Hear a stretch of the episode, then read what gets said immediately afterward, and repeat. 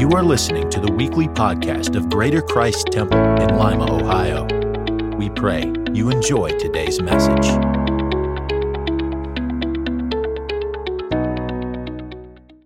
Hallelujah.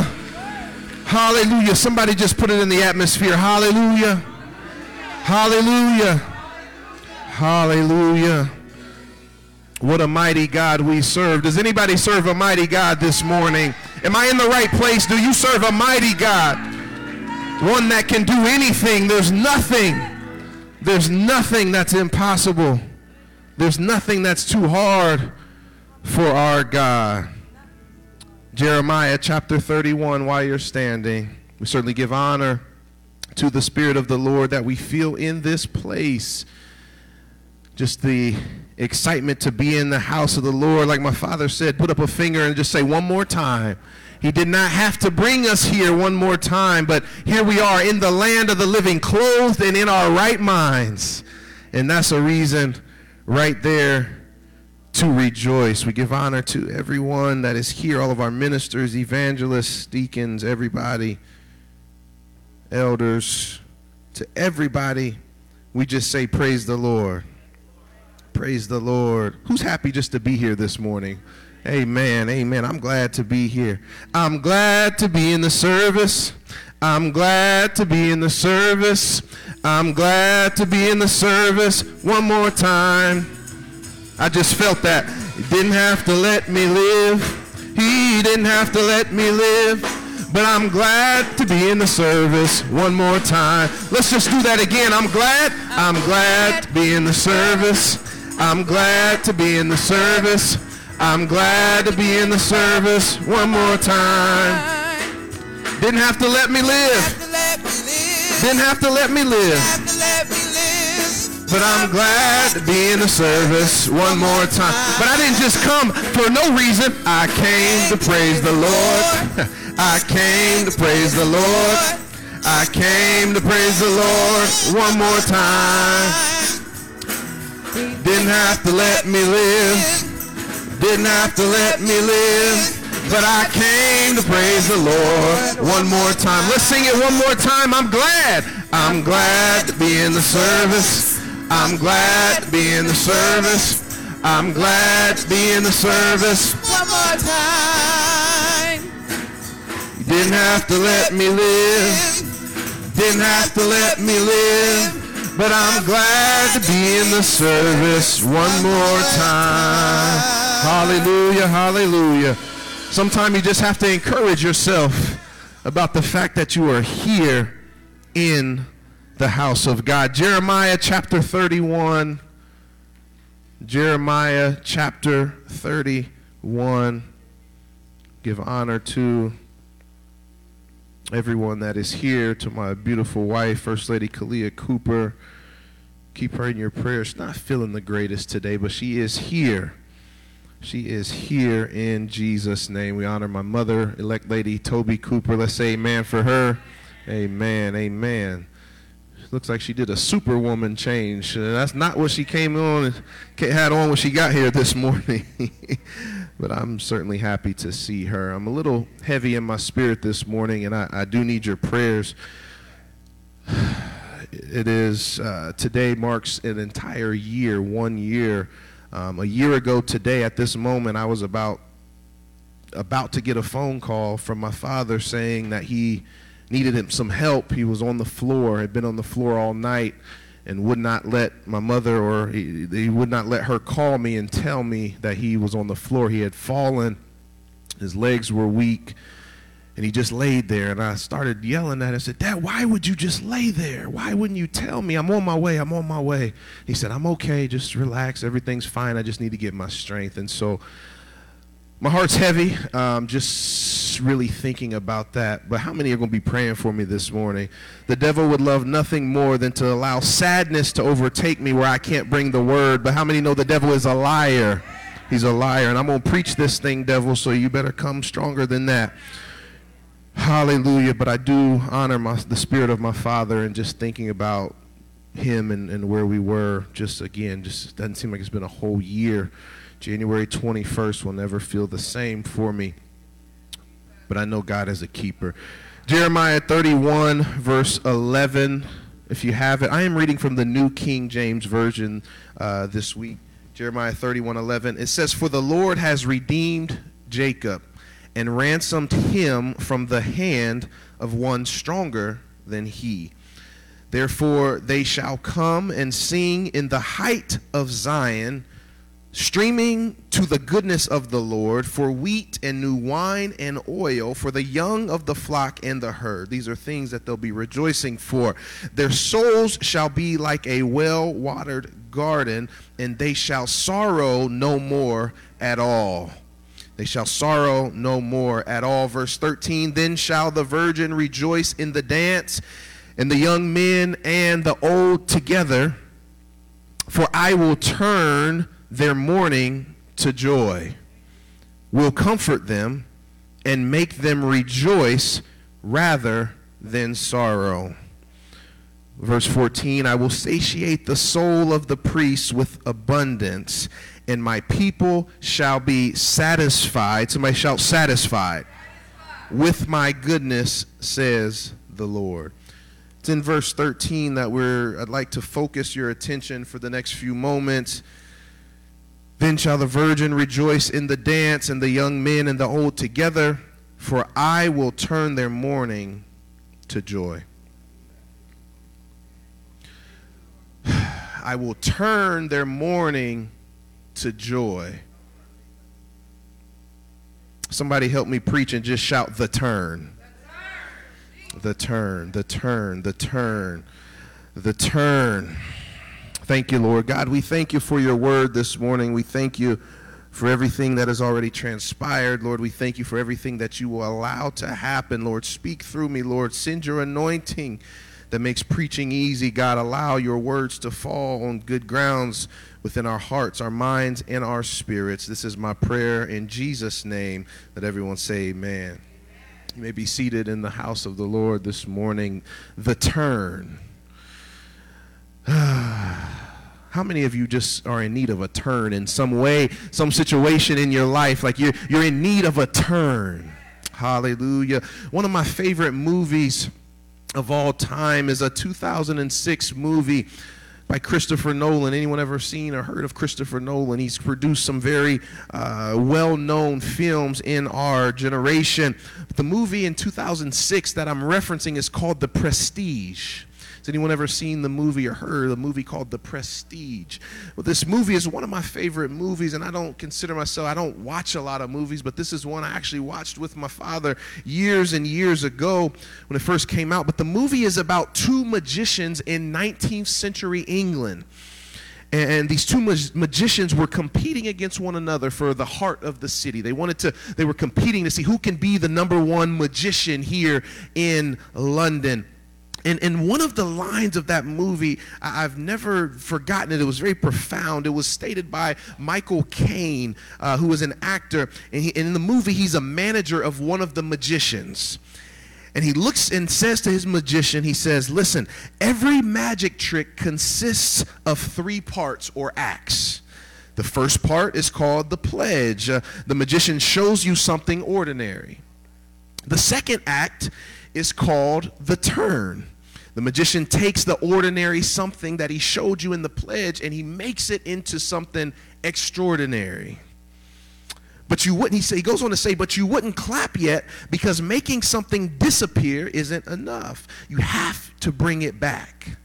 Right? He says you have to bring it back. And so, uh, uh, uh he, he, says, because you're looking for the secret. Think about it. If you've ever seen a magic trick or someone's ever done a trick, right? They, they make something disappear and they turn it into something different. And you're thinking, like, wait a second, what happened to the original thing? How, how did that happen? And Michael Caine's character says, now you're looking for the secret, but you won't find it because, of course, you're not really looking. You don't really want to work it out, but you want to be fooled right? We, are we're, we're uh, blown away by the trick we just saw, and it's so captivating. And uh, we actually we don't want to find out what actually happened. We're kind of just happy, like, oh wow, that was good. You got me there. You want to be fooled. Uh, you see, he said there's the pledge, there's the turn, and then there is the comeback. And I, I want to focus here for the next few moments on what Michael Caine considers to be the second act or the turn. Everybody say the turn. The magician takes the ordinary something and he makes it into something extraordinary. And this is what I'm talking about here. It's not about the concept of magic. I don't condone magic and, and uh, uh, the, the kind of witchcraft and sor- sorcery that often comes from uh, simple sleight of hand tricks or magic tricks. I'm not here to talk about that, but stay with me. But I'm here to talk about the turn. You see, Caine describes it as taking the ordinary and making it extraordinary. You see, a turn indicates that there's about to be a change in course. When you think of the word turn, you may think of a car that begins to move in another direction. Uh, you may think of things such as a turn lane. You may think of things such as a turn signal. But no matter what comes to mind when you think of a turn, the fact is that you are thinking about something that is about to change course. Uh, and I don't know about you, but in life, there have been, in my life specifically, there have been many course changes.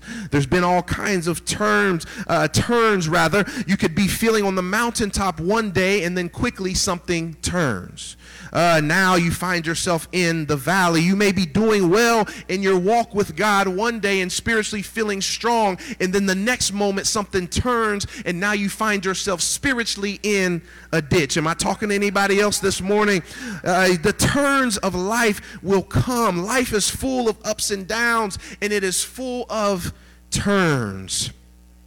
Sometimes a turn is necessary, not always because you're on a wrong path. Sometimes, yes. Do you need to turn at times because the path you're on is wrong? Absolutely. But every turn that comes in life is not necessarily because you're on the wrong path, but sometimes a turn is necessary because oftentimes there's a better route available. Uh-huh. Sometimes I'm driving with my GPS on. I was talking to uh, Brother Mike and Sister Leslie yesterday. No matter where I go, just about, I'm going to turn on my GPS.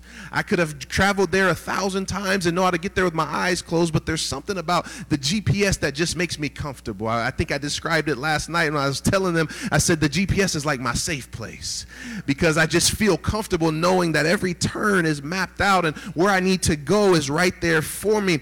But there's another reason why I enjoy it. I enjoy the GPS because I like the convenience of the traffic updates. Uh, on, on Google Maps, which is what I prefer to use, even though I've got an iPhone, I don't like the iPhone maps. I like Google Maps. And Google Maps ups, updates me and says, hey, there's a new, better route available. Uh huh. And I love that they give me updates on uh, uh, those kind of things. Um, but but but I love the fact that I can be traveling in the same direction that feels comfortable. That I feel like I know where I'm going. I feel good here. But I don't always know what's ahead. You see, the GPS can let me know, hey, there's a wreck ahead. The GPS can let me know the, the road is closed ahead. So I'm going to recommend a turn. Somebody shout, turn. I'm going to recommend a turn so that uh, you can avoid trouble ahead or so that you can get where you're headed faster. This is going to start clicking for somebody. We sometimes think that we only need a turn if we're going in a wrong direction. But I don't mind also looking for a turn if the turn is going to help me get where I'm going a little bit faster. It's here in our text that the prophet Jeremiah is talking to the people about their return from exile. He's talking about how God is going to turn their situation around. In verse 11, it says, The Lord will free Jacob. It says, The Lord will rescue his people from the people who are stronger than them. So, what I was looking at this, I said, Lord, what is this saying to us today? And it's letting us know that there will be times where we're going to need the Lord to rescue us. Uh, has anyone ever been in a situation where you felt bound up in some stuff and you realize only God can rescue me from this situation? Maybe you felt spiritually like you were in a place where you were stuck, or even emotionally, you felt like you were in a pit that you could not escape out of, or maybe you felt like you were in the trap of an enemy that had overtaken you in your mind. Anybody ever felt like there's something that's just plaguing my mind right now? There's something that's got my spirit feeling heavy. Here's the thing sometimes we have been brought under uh, uh, uh, uh, the oppression of an enemy that in the moment seems stronger than us. But how many know that the enemy may seem stronger in any given moment? But my Bible says that greater is he that's within me than he that is within the world. And so the Lord, notice the Lord does not say that these things won't happen. He doesn't say that we won't have seasons that feel like this. As I preached last week, He didn't say that we won't experience nights of darkness, but He promised that we won't have to walk in them. In other words, you're not going to be in your night season long where you have to start walking and making stuff happen. But He said, I am the light of the world. He that followeth me shall never walk in darkness. Let me stick to this week's text. Uh, and so the Lord does not say that these things won't happen to us. He doesn't say that we won't ever need a change of direction, but he says the Lord will free Jacob. Uh, the Lord will free Jacob. I like how King James says it when he says, For the Lord has redeemed. Somebody shout, redeemed. Redeemed Jacob and ransomed him from the hand of one stronger than him. The Lord will redeem. Redeemed from what you might ask. Jeremiah here specifically is talking about God literally rescuing or redeeming Israel from their oppressors. Uh, he was referencing when God would redeem Israel from the hands uh, of the Assyrians, from the Babylonians, and he's uh, even pointing back to when God redeemed them from the hands of the Egyptians. And that's all well and good, but what does that mean for you and I today? Well, I'm glad you asked. You see, because God's dealings with Israel were not just for that period. Uh, it was not just his way of setting aside a people and bringing a lineage through which he would come into the world. Yes, that is the purpose of Israel, but I believe he is showing us what we need to understand today. He's showing us how we can govern ourselves in this life. But yes, he helped to redeem them out of their captivity. You see, we are very easily led ourselves into captivity. I'm going to just teach here for a minute. We easily walk and wander into captivity ourselves. Uh-huh. Uh, and, and the reason is it's not because you're so bad. It's not because you're any different than anyone else, but it's because of the sin that is in our own hearts and because of our fleshly desires. I mentioned to you a few months ago, and Elder White often often references uh, what I'm what I said, but I, I told you during our outdoor service that our flesh is on a crash course with death. I want to say that again. Some of y'all missed it. Uh, our flesh is on a crash course with death. From the moment you're born, your body is slowing, slowly, excuse me, dying and is in fact in a race towards death. This is why the things that are most detrimental to our bodies or to our health are oftentimes the things that feel the best to us. Have you ever wondered why the things that are the worst for us often are the things that feel the best? They're often the things that we want the most. Paul said, When I would do good, evil is always all around me. No matter the good that I would do, I'm always in a battle. My flesh is always warring against me, right? Jesus even said, What? The spirit is willing, but the flesh is weak. And so we're in this, this battle here. That's why when you're upset, it sometimes feels good to lash out, right? Anybody ever been there? I just, I just got to get this off my chest. I just got to give them a piece of my, of, of, of my mind. Well, like my father used to say, you better keep the little piece of mind that you got because we can't afford to be giving it away. But it feels good to lash out and act on that anger.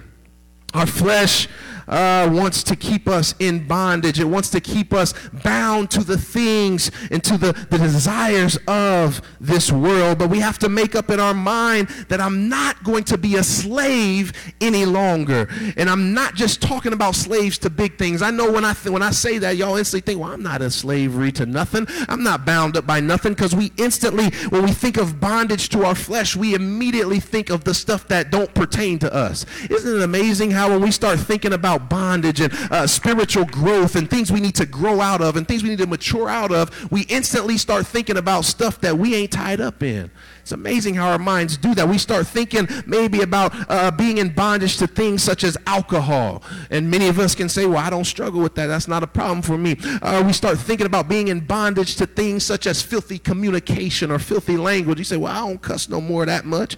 Uh, but we're not thinking about the things that pertain specifically to us. We may think of being in bondage to things only as things such as fornication or lust or pornography or uh, adultery. We may think of being in bondage in terms of the big things. We may think of ourselves or of other people being in bondage to things like their ego or to their past, right? Uh, many times we're in bondage to our past. Uh-huh. I hear people all the time say, well, I can't do that. I've never been able to do that. I've always been this way. Listen, you're in bondage to your past, and it's time to get free from the things that are behind. And as Paul said, I press towards the mark. I press towards. I'm not looking backwards at the things in my past, but sometimes you just got to do like the old movie said, and you just got to let it go. You just got to let it go and move towards the things that God has for you. Sometimes even we can find ourselves in bondage to things such as fear. Sometimes we can be in bondage to things such as unbelief. You can be in bondage even to things we don't really think of, such as gluttony or such as laziness. Some of us eat too much. Some of us sit on the couch too much. Some of us sit on the couch when we should be at midweek service. Uh oh, I'll rustle a few feathers this morning. not talking to you unless I'm talking to you. Thank you, Bishop.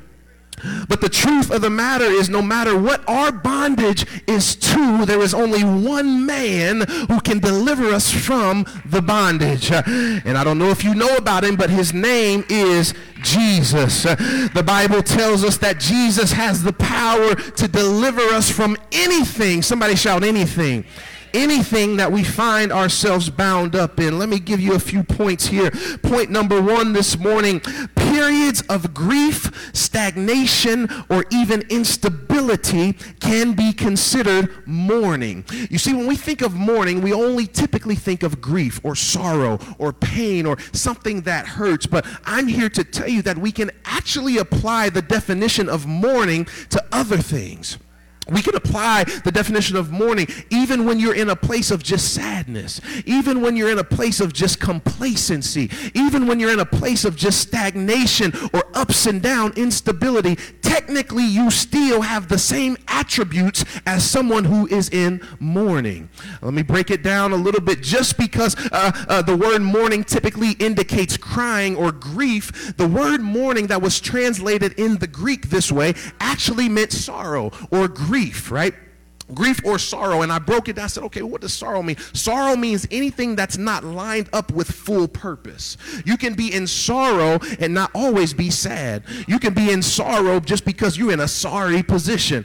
Maybe you're not where god's called you to be. Maybe you're not where you want to be. Guess what? You're in a period of sorrow and so, why am I sharing that with you this morning? Because when the scripture says, I will turn your mourning into joy, I don't want you to just think, well, that don't apply to me because I'm not grieving anything. But he'll take your sorrow, he'll take the things that are broken in your life, he'll take the things that are stagnant in your life, and the Bible says he'll turn them into joy. Is there anybody here that could use a little bit of joy this morning? Yes, yes. Being in a place of stagnation or feeling like you're not moving towards anything meaningful in your life can also feel or produce the same feelings as mourning. Uh, but the important thing to remember here is that while we may be on a path of sorrow or on a path of grief, while you may find yourself on a path of stagnation or instability or just downright not feeling good. Anybody ever just don't feel good? You don't really know what's going on, but you just don't feel good in your body. You don't feel good in your spirit. Emotionally, you feel tied down. And so you're also in that period here of mourning. But no matter what the situation is, what it looks like for you you, the promise here is clear that God said, I will turn their mourning. I wish I had some help this morning. I'll turn your mourning into joy. There's something about this promise and the promise of a loving Father that should make us so excited and happy that we serve a God like this. We don't serve a God that's just here to condemn us. Uh, in fact, my father always said he's a God that's sitting on the seat of mercy right now. And while he's there on the seat of mercy, we ought to get everything we can hand and say, God, everything that I need in this season, God, I know I'm not worthy of it, but because of your grace and because of your mercy, I know everything is going to be all right. Let me keep moving here. Many times we look at God as a God of punishment and just simply as a God of wrath. And uh, here's the reason we don't fully understand him.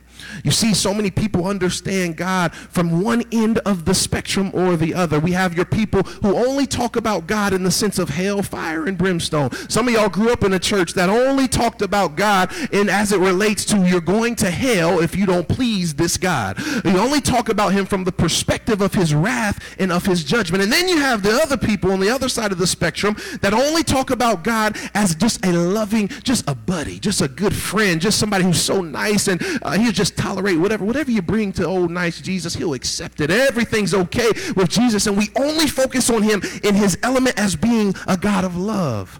But how many know the answer is really somewhere in the middle? Yes, he's a God of love. Yes, he's a God of wrath and judgment, but he's also my friend. And he's also good to me, and he also loves me, and he also holds me accountable. Yeah, we don't like to talk about God as a God that will hold us accountable. I one of my favorite attributes about God is that He. Not, I, I love the fact that He's love. I love the fact that He's my Savior. I love all of those things. I love that He's my provider. But one of the things that fascinates me the most, I love the fact that God is just. He is just. What does it mean? This is not even in my notes. What does it mean that God is just? It means that He's going to do the right thing by Himself, according to Himself, every single time. He's a bad man. He's the only one that could say, I swear by myself. If you've never, if you didn't listen to the throwback third, uh, uh, throwback Tuesday that we put out a few weeks ago, my father preached a message. He said, I swear I'll bless you.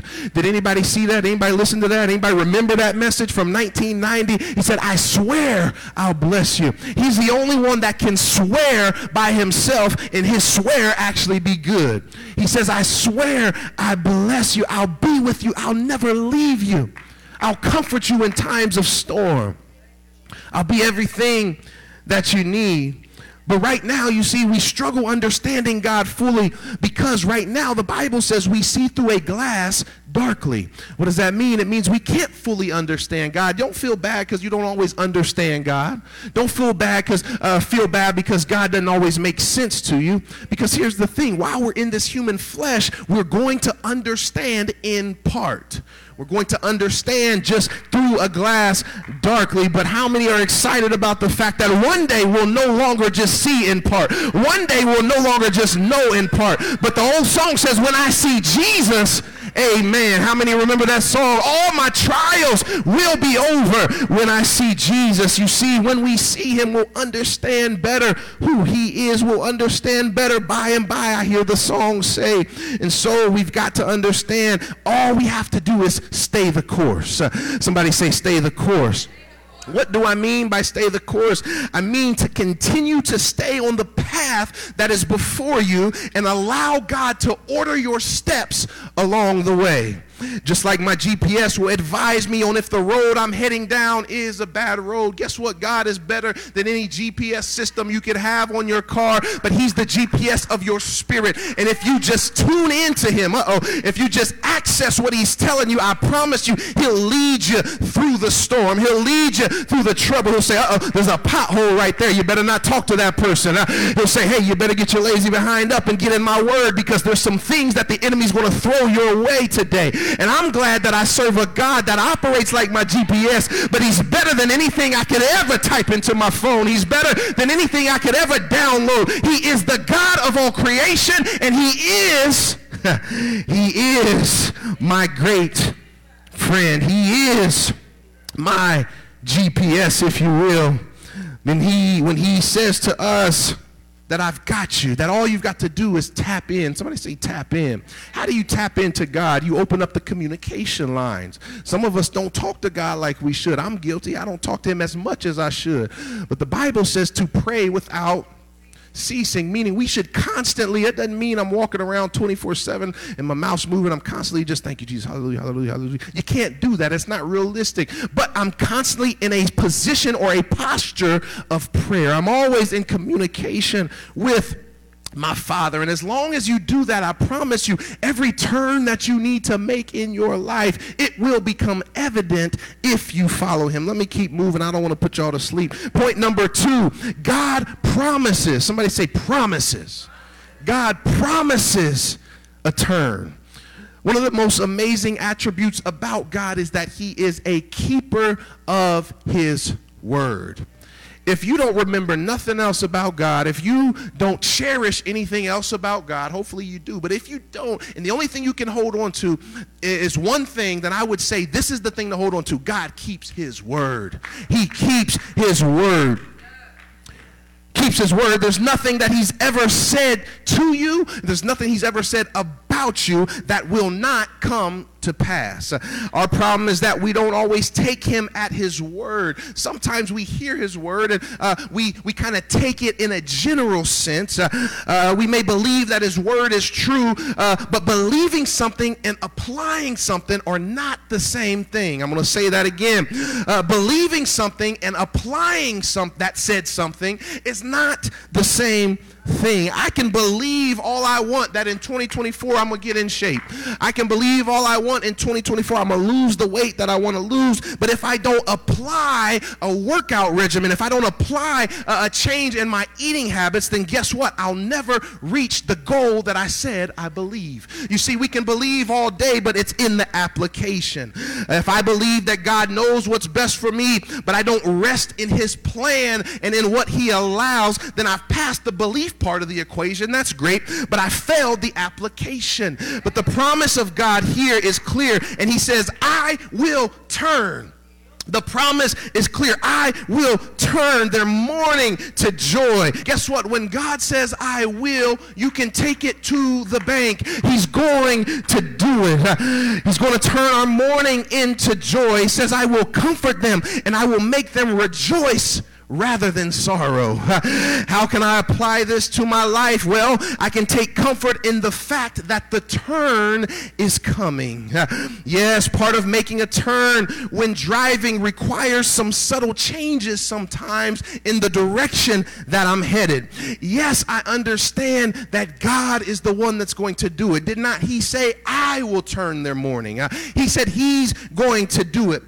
I understand that his word promises that he'll do it, but let me break it down a little bit. When you're in a car, guess what? The car literally is what makes the turn. You didn't make the turn. The car is what actually turns, and because you're in the car, you turn right along with it. But in order for that car to do what it's going to do to make the turn, you've got to get in position. You've got to do your part to help this turn happen. Too many times we simply sit back and we just wait on God to perform a miracle when really all it would take is an effort. I'm going to say that again because some of y'all missed it. Too many times we sit back and rely on God to perform a miracle when all that situation required was an effort. Uh, many times we sit back and, and, and, we wait on God to do things that He's like, I've given you the power over that thing. I've given you the instruction on what you need to do to make that happen. Notice here, Pastor Channels talked about the miraculous catch of fish.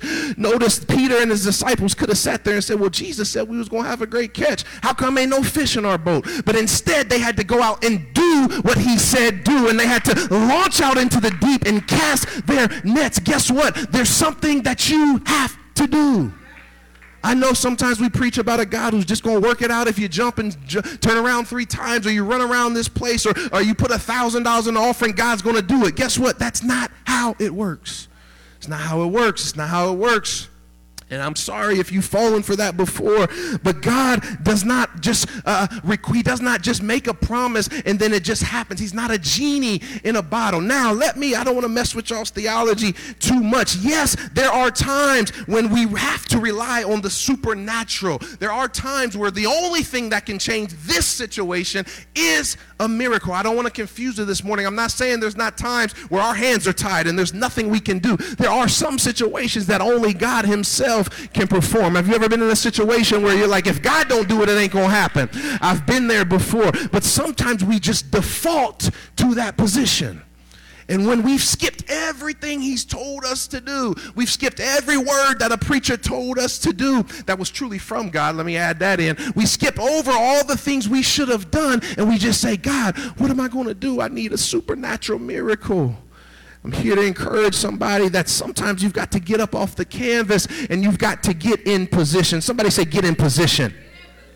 You see, we've got to make sure that we are in position to make the turn. Uh, when God gives us an instruction on what to do, but we lack the effort and the discipline to make it happen, the issue is an issue of our faith. Uh, it always irks me, and I understand because I've been there. But when people say, Well, I know God can do it, I got the faith for it, but, and then they have a but, and the but negates everything that they've just said. You can say you have faith for something, but if your actions don't show it, then that faith is dead. The Bible, I, I didn't write it. The Bible says faith without works is uh-huh. See, that's my reference right there. And so we've got to understand that uh, you, you have to move into position just because the guide or the GPS says, hey, there's a turn coming. Guess what? My car, unless I got one of them smart cars and uh, whatever, the car is not going to make the turn for me. Uh-huh. The, there's, there's some work I've got to do in the process. And here the problem is that our faith is not always where it should be. You see, faith is not just some abstract concept that we talk about. Faith actually looks like something. Faith actually sounds like something. Faith actually feels like something. You can't just say you have faith and nothing else follows it. But faith moves us, here, here it is right here. Faith moves us into the place where we actually do something that's going to help that thing that we have faith for come about. That's a lot of words. I'm going to say it again. Uh, there are, uh, the faith, actually, this is what faith does. Let me slow down. This is what faith does. Faith allows you to move into the actions that are required to bring about the thing that you have faith for. Okay, example. All right, that always helps. The woman with the issue of blood had faith that if she touched the hem of his garment, she'd be made whole, right? Y'all know the story. But just that thought alone was not enough for her to be made whole. She had to get herself together, walk out the doors of her house, press her way through the crowd. And guess what? We sometimes gloss over the fact that she had to press. She had to press through the crowd. That press, we don't know how long it took. It could have took days. It could have taken hours. We have no idea. But the fact is she pressed through it. That sounds like work to me. But sometimes we don't always want to do the work. We just want the supernatural. We just want God to do it right now trying to help somebody. But we've got to say, God, you show me what I need to do. I have the faith for the result. You show me what it takes, and God, I promise I'll do it. Uh, there was a young man that came to me a few months ago and he said, I, I, need a miracle. I need a financial breakthrough. And I know he probably expected me to say, okay, well, I'm going to pray, God, send a miracle, send a check in the mail. He probably thought I might say, well, if you give God praise and dance right now, God's going to pay those bills. He's going to do the financial miracle. I didn't say any of that. But God gave me this word. He said, I want you to tell the young man that his prayer should be that I give him direction. And I said, real quick in my spirit, I said, that ain't what he want to hear, and that's not what I want to say. That don't sound very attractive. That don't sound very anointed. I want to lay hands and say, God, perform a miracle in this young man's life. But I didn't do that. I just followed what the Lord said and said, hey, my prayer is that you will have the heart to go to God and say, God, show me the steps of what I need to do, and I'll do it. And that's what I told the young man. And guess what? The next time I talked to the young man, he had a new job and a career he never even was qualified for. I don't know what he did, I don't know what the process was. All I know is God is requiring our action. Somebody say action.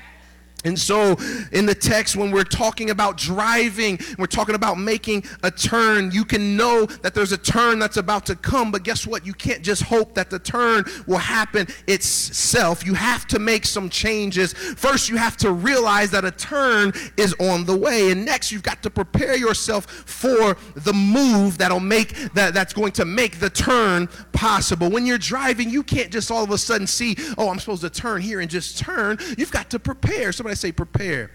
You've got to first, what, what, what do you have to do? Uh, but when, when the car is ready to turn, when you're ready to make a turn, you have to stop traveling in the exact direction you're going and make a subtle change. Sometimes the breakthrough, the destination that you're trying to reach, you can't get there because you haven't made the subtle change. Sometimes it's not a major thing that has to change in your life. Maybe it's just something subtle. Is there anybody who's realized that a subtle change, just sometimes the littlest change that you can make in a process makes all the difference? Makes all the difference. And so you have to slightly switch the trajectory of where you're going and you've got to get into the turn lane. Uh-huh. You're about to make a turn, you've got to get into the turning lane. And it's just a very simple change, of course. Maybe in your life right now, there's some things that you're doing that may seem right to you, but maybe you just need a little subtle change. Maybe you just need to move a little bit to the left or a little bit to the right to get into the turning lane.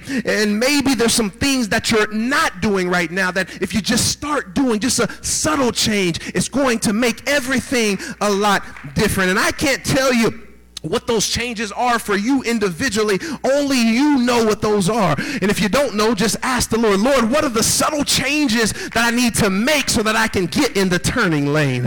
Because I know that my turn is on the way.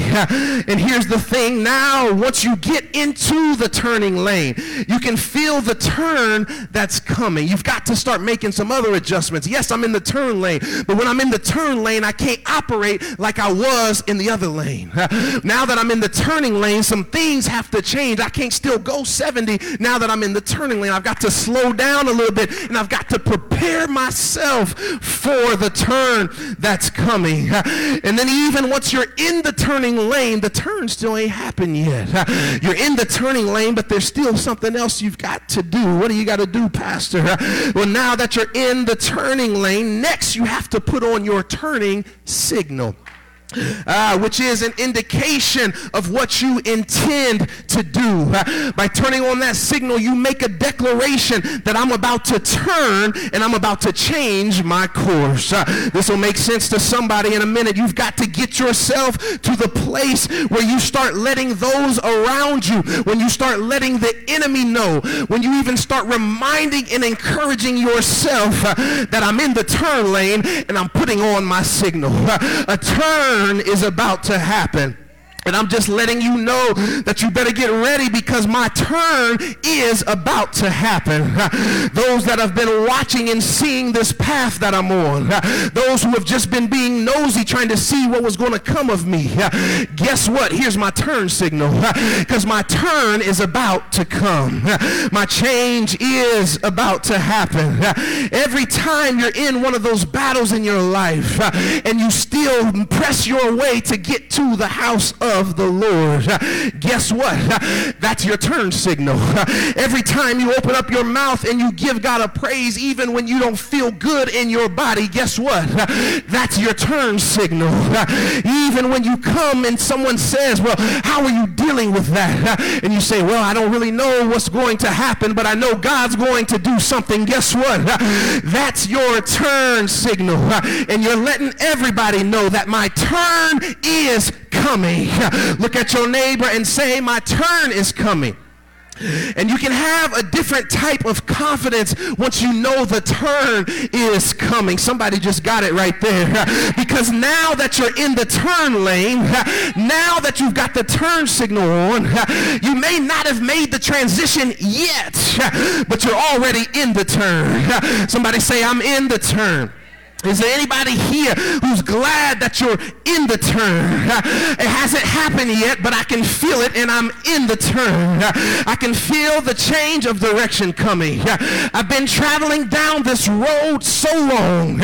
Maybe I've been on this trajectory for a number of years or a number of months. Maybe I've been stuck here for a long time, but now I'm in the turn. Now I'm on my way to changing my course.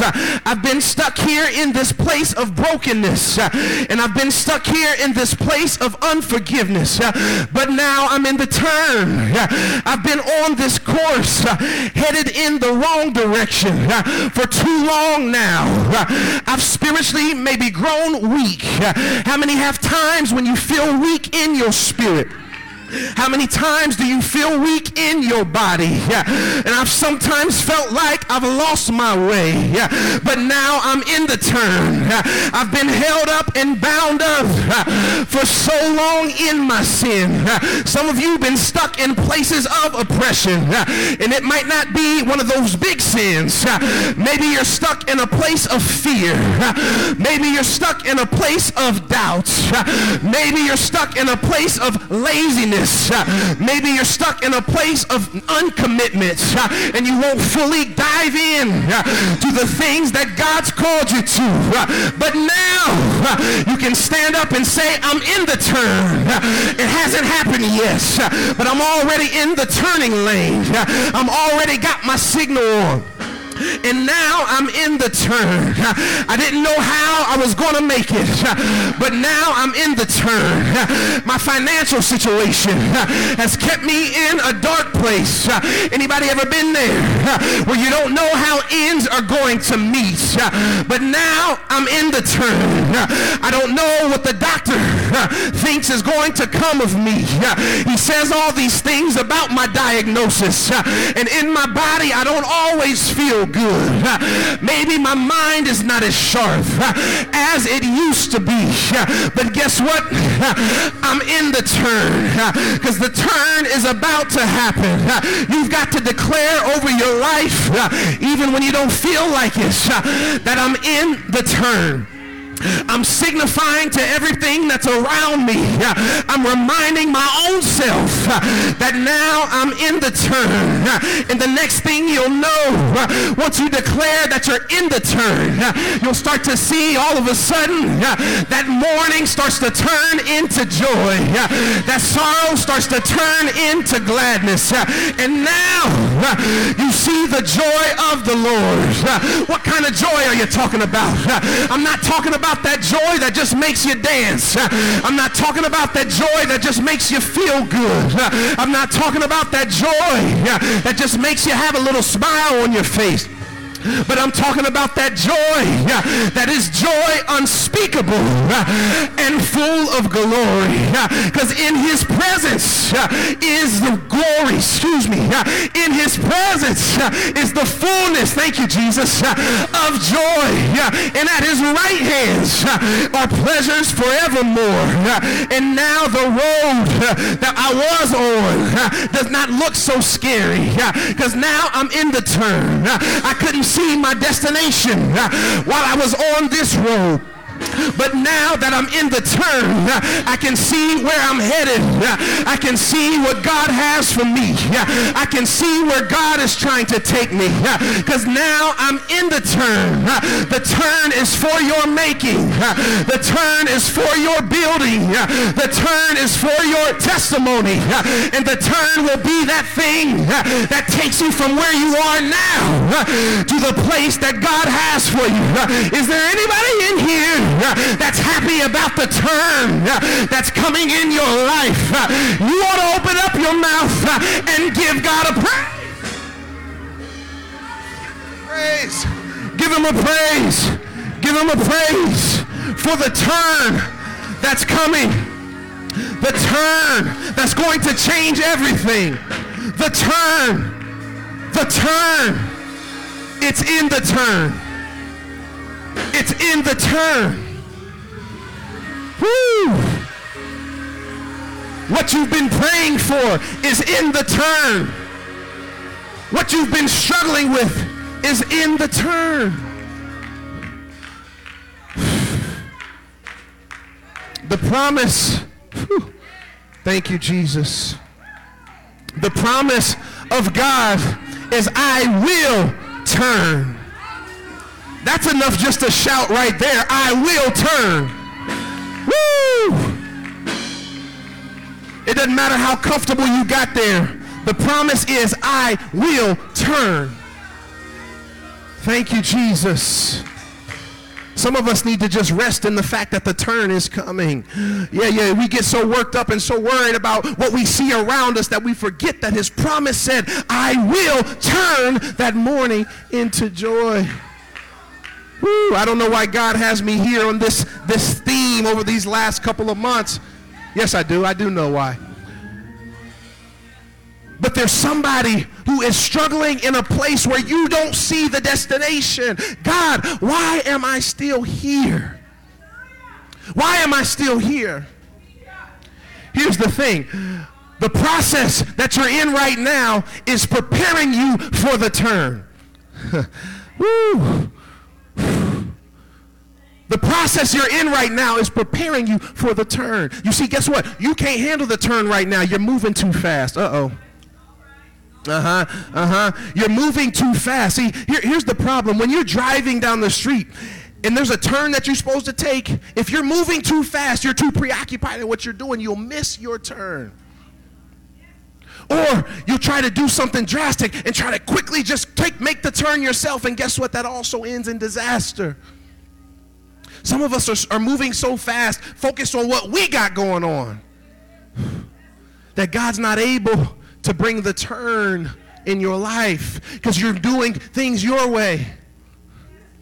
You're moving too fast on your own pace, that the turn is not evident to you, and you think there's no turn coming, I'm just staying here. Have you ever been daydreaming and driving, and you just get so lost just driving, you miss all your turns because you're just so focused on what you're thinking about, you just keep going and you miss the turn? guess what? You can just turn around and, and, and, go back. You can afford to miss your turn when you're driving, but you cannot afford to miss the turn that God wants to bring in your life. Can't afford to miss it. And here's the thing I don't want to confuse anybody. And I, I, I'm doing this on purpose. Notice here, I'm talking about what God promises, which is He will turn. Everybody say that. Say, He will turn. He will turn it. That's what He promised. I can't argue with that. He promised that. But also, what I know is that, yes, He will turn it. But our faith has to rise to the occasion to meet what He wants to do in our lives. I know I'm not talking about out of both sides of my mouth. I'm not crazy. I know what I'm talking about. But understand, I'm trying to get you to see that you have to first focus on the promise because all the willpower in the world is not going to allow you to make the changes you need to make. It's not going to happen. But how can we get to the place where our decisions and our actions and our faith line up with what God is trying to do? We have to know His Word. This is why I'm stressing that God said, I will turn, but I'm also uh, uh, uh, comparing that and paralleling that to what you have to do in the process. I hope that makes sense. If it doesn't, go back and listen to it on Spotify this week and replay it and listen to it again. You have to rest in the promise that God will perform it right? But God does not do things against our will. If you're not interested in the turn, see, sometimes we get so comfortable in the season that we're in that God can't bring about the turn because we're not willing to go. Whew. I'll say that again. My voice went out. Y'all probably missed it. Sometimes we get so comfortable in the season that we're in that when God brings the turn, we're not willing to go or we don't have the belief to go. So, guess what? God's not going to drag us from season to season. He's just going to be there and say, Listen, here's a turn ahead that I've prepared for you. I'm coming to turn your mourning into joy. Are you ready? But sometimes we're not ready. We just stay there because it feels good. It feels comfortable. I done got used to it. Sometimes we get used to the pity that comes from certain seasons that we're in. Sometimes we begin to use our seasons we're in as excuses. Uh oh. Sometimes it's comfortable to stay in a dark season or a bad season or a slow season or a lonely season because we can then always have a built in excuse for why we're not where we should be. Let me quit because that's a whole nother message. But God wants us to know this morning that He has a turn prepared for all of us. The season you're in is not without help. He has not left you alone. He has not left you to figure it out for yourself. He's given you everything you need, everything you need in His Word, through a preacher, through prayer. He's given us everything we need. And so you're not by yourself in this season, but He's saying, I will do this. I will do it. All I need you to do, all I need you to do is actually prepare and expect. Here's the word prepare. Thank you, Lord. Prepare. Everybody say prepare and expect the turn.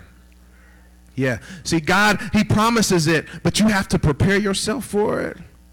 and you've got to expect it. Expect it. And that's when you'll see the miracle happen. Put your hands together and give God a praise. Not for me, for the word that He sent to us, the turn.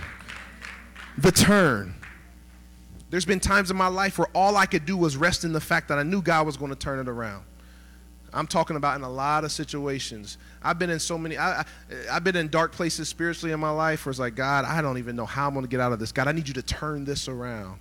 And guess what? He gives me the instructions on what to do. He says, okay, I got you. I promised to do it. Here's what I need you to do. There's times financially where I've been in a bind and I'm like, God, I need you to turn this around. And guess what? He told me exactly what to do. And he performed it. It's all in the turn. Everything you need is in the turn. Don't get comfortable on the path you're on. There's always a turn ahead. And I'm going to close with this. Sometimes we think of the need for a turn simply because that means we're on a bad, a bad path. I said this earlier, but I want to I want to make sure to say it now. A turn is not just necessary because you're on a bad path. Everybody with me? A turn, because sometimes we can dismiss what I'm saying because it's like, oh, well, that's a good, that's a nice message for somebody who's on a bad path. Well, I'm in a great, great place. I feel good in my spirit, my body, my mind, my wealth, my health. Everything feels good. So, good message, but I'll check back in next week. But we, we think that it's only for people on a bad path or in a bad place. But here's the beauty of the God that we serve He's not just interested in getting us on a good path, but he has a destination that he wants to get us to. Therefore, you could be on the right path. And still, there's a turn that he makes available because he's got a better route for you. Uh-huh. He's got a he's got a better route for you. So the turn is not just for those who need to get off that course because it's about to kill them. The turn is also for those who just need, who God is giving an opportunity for a better route. Sometimes I'm in a season where I need a turn off of a bad path. Sometimes I'm in a season where I just need to turn into my next. And that's where, no matter where you are, which one you are in, just trust in the fact that the promise is there is a turn that's coming. The turn is available. Will you be ready to make the turn? When he shows up, it says, I'm here to turn this mourning into joy. Will you be ready? And will you be expecting the turn? Or will he find that you're not even paying attention? You're so lost in where you are that you miss the turn. Don't miss the turn. Somebody say, Don't miss the turn. Make it personal. Say, I can't afford. Come on, everybody say it. I can't afford to miss the turn. God bless you. It is altar call. If you have a desire for prayer, come now. Let the ministers pray with you. If you say, Lord, I need some help, evangelist, stay here for me. I need some help. I need some help. Lord, help me to see the turn. Help me to expect the turn. Won't you? Thank you for joining us. Please like our podcast and leave us a five star review. God bless and have an amazing week.